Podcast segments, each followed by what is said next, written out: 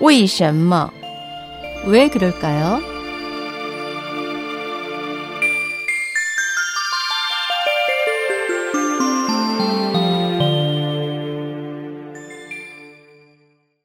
왜 그럴까요? 자신의 아내를 졸형이라 하는 이유는 무엇일까요?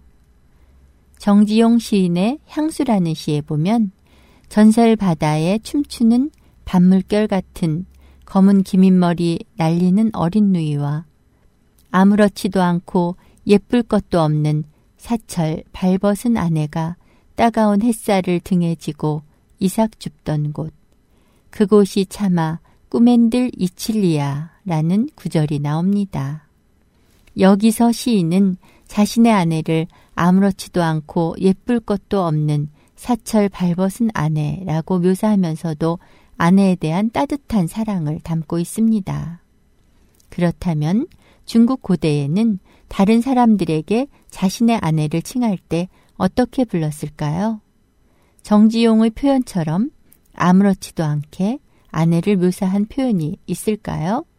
서유기 제19회에 보면 손오공이 저팔계에게 하는 말 중에 자네는 이미 불문에 들어와 승려가 됐으니 앞으로 더는 졸령이란 말을 꺼내지도 말게 라는 내용이 있습니다. 두고 온 아내를 그리워하는 저팔계에게 충고하는 말입니다. 그렇다면 졸형이 왜 자신의 아내를 지칭하게 되었을까요? 사기 연파 인상여열전에 이런 일화가 나옵니다. 전국 칠웅 중 상대적으로 국력이 약했던 조나라에는 연파라는 뛰어난 장군과 인상여라는 훌륭한 재상이 있었습니다. 연파는 이미 70이 넘은 고령의 장군으로 여러 차례 전쟁에 나가 큰 공을 세운 반면 인상여는 미천한 신분에서 출발해 뛰어난 임기웅병과 결단력으로 왕을 도와 재상의 자리까지 올라간 입지전적인 인물이었습니다. 성격 강했던 연파는 수많은 전투에서 죽을 고비를 넘겨가며 공을 세운 자신보다 겨우 혀를 몇 번 놀린 인상여가 자신보다 높은 지위인 재상에 올랐다는 말을 듣고 자존심이 상했습니다. 그는 이것이 자신에 대한 모욕으로 간주되어 인상여를 만나면 단단히 혼내주려고 벼르고 있었습니다. 인상여는 이 말을 듣고 조정에 가는 길에 연파가 탄 수레를 만나기라도 하면 새길로 피하곤 했습니다. 그의 부하들이 창피하게 여기며 재상인 인상여가 무엇이 두려워 연파를 피하냐고 따져 물었습니다.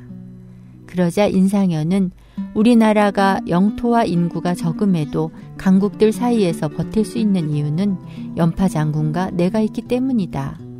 만약 우리 두 호랑이가 서로 싸운다면 분명 어느 한쪽이 죽거나 다칠 것이니 이렇게 되면 나라가 위태로워질 수 있기 때문에 피하는 것이다. 라고 대답했습니다. 이 말을 전해들은 연파는 자신의 잘못을 깊이 뉘우쳤습니다. 그는 사죄하는 뜻에서 웃옷을 벗고 쌀이나무 묶음을 등에 지고는 인상여를 찾아갔습니다. 인상여는 맨발로 달려나와 연파를 친절하게 맞아들였고 두 사람은 죽을 때까지 변치 않는 우정을 맺었습니다. 여기서 쌀이나무를 지고 죄를 청한다는 뜻의 부형청제란 고사성어가 나왔습니다. 쌀이나무는 아주 흔했습니다. 그래서 고대의 가난한 집 여인들은 쌀이나무 가지를 가져다 비녀를 만들곤 했는데 이를 형체라고 했습니다. 당나라 시인 이삼보는 가난한 여인이라는 시에서 평생 술을 놓은 화려한 옷은 알지도 못하거니 한가할 때면 형체를 잡고 자신을 슬퍼하노라 라고 노래했습니다. 조령의 유래는 형체와 관련 있습니다. 송나라 백과사서인 태평어람 718권 비녀에서는 열여전의 기록을 인용해 양홍의 처 맹광은 형체와 거친 배로 만든 치마를 착용했다 라고 표현했습니다. 즉, 쌀이나무 가지로 비녀를 만들고 거친 배로 치마를 해 입을 정도로 생활이 검소했다는 뜻이지요. 나중에 형체란 단어가 자신의 아내를 겸손하게 지칭하는 용도로 쓰였습니다. 또한 졸이란 말은 원래 어리석고 서투르다는 뜻으로 자신이 쓴 책을 졸저라고 하는 것이 그 예입니다. 위와 같은 이유에서 자신의 아내를 낮춰 말할 때 쌀이나무 비녀를 꽂은 볼품없는 사람이란 뜻으로 졸형을 쓰게 된 것입니다. 비슷한 표현으로 졸처와 졸래가 있습니다. 이 외에도 중국 고대의 아내를 가리킨 단어에는 좋은 배필이라는 뜻의 호구, 내조, 집안에서 요리와 치사한다는 뜻의 중괴, 쓰레받기와 비를 뜻하는 기출 등이 있습니다.